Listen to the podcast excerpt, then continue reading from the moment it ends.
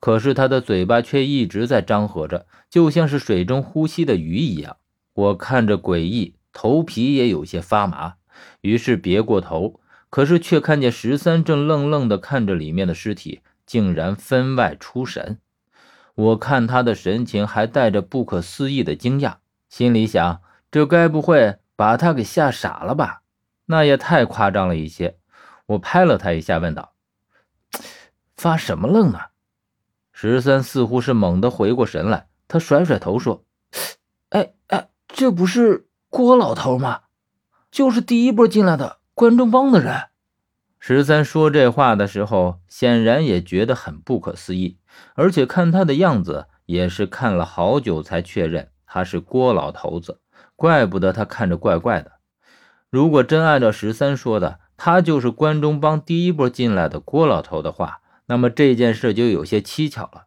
也就是说，就在不久前他才进入到里面。可是说到这里，还是回归到了之前的那个疑问上：他究竟是怎么跑到里面去的呢？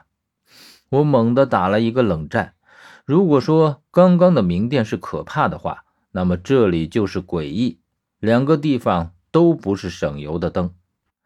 正在我们为郭老头无缘无故的跑进水晶镜面里疑惑的时候，突然间听到身后的明殿里传来了哐当的一声响。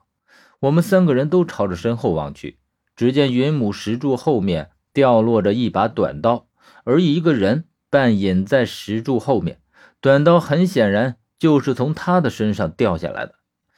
见得有人在里面，我们面面相觑的看了一眼。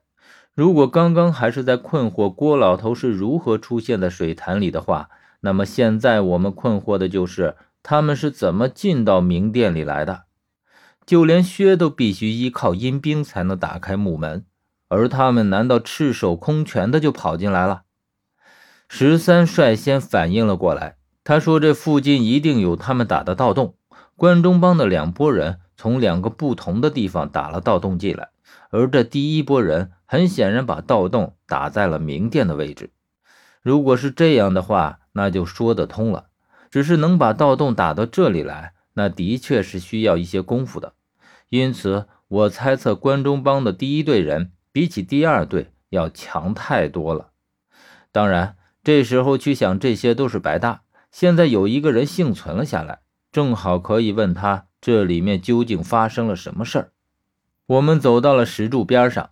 这个人正靠着石柱坐在地上，全身瑟瑟发抖，嘴巴里一直在喊着：“都死了，都死了，都死了。”他只是一直重复着这句话，显然已经被吓傻了。这人十三明显认得他，弯下腰去扶住他的肩头，问：“二胡子，我是十三，你们在这里遇见了什么？郭老头？”是怎么跑到水潭里去的？二胡子抬眼看了十三一眼，似乎认得他。虽然十三不是关中帮的人，那应该就是和他们一道来的了，有些像加喇嘛的意思。当然，这是我猜的，究竟是不是我没有问过他。二虎子最后认出了十三，稍微显得冷静了那么一点点，然后他回头看了一眼水潭，立刻惊天呼地的喊道。水池，水池吃了他。这显然就是一句疯话。水池怎么会吃人呢？可是看似是一句疯话，细细想来，却也有些值得揣摩的意味。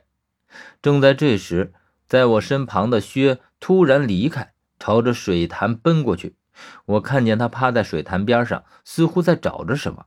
而十三则继续问二虎子：“那其他人呢？”其他人在哪里？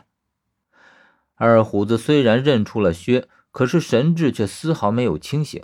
他胡乱喊道：“里里边里边有人，不要杀我，不要杀我！”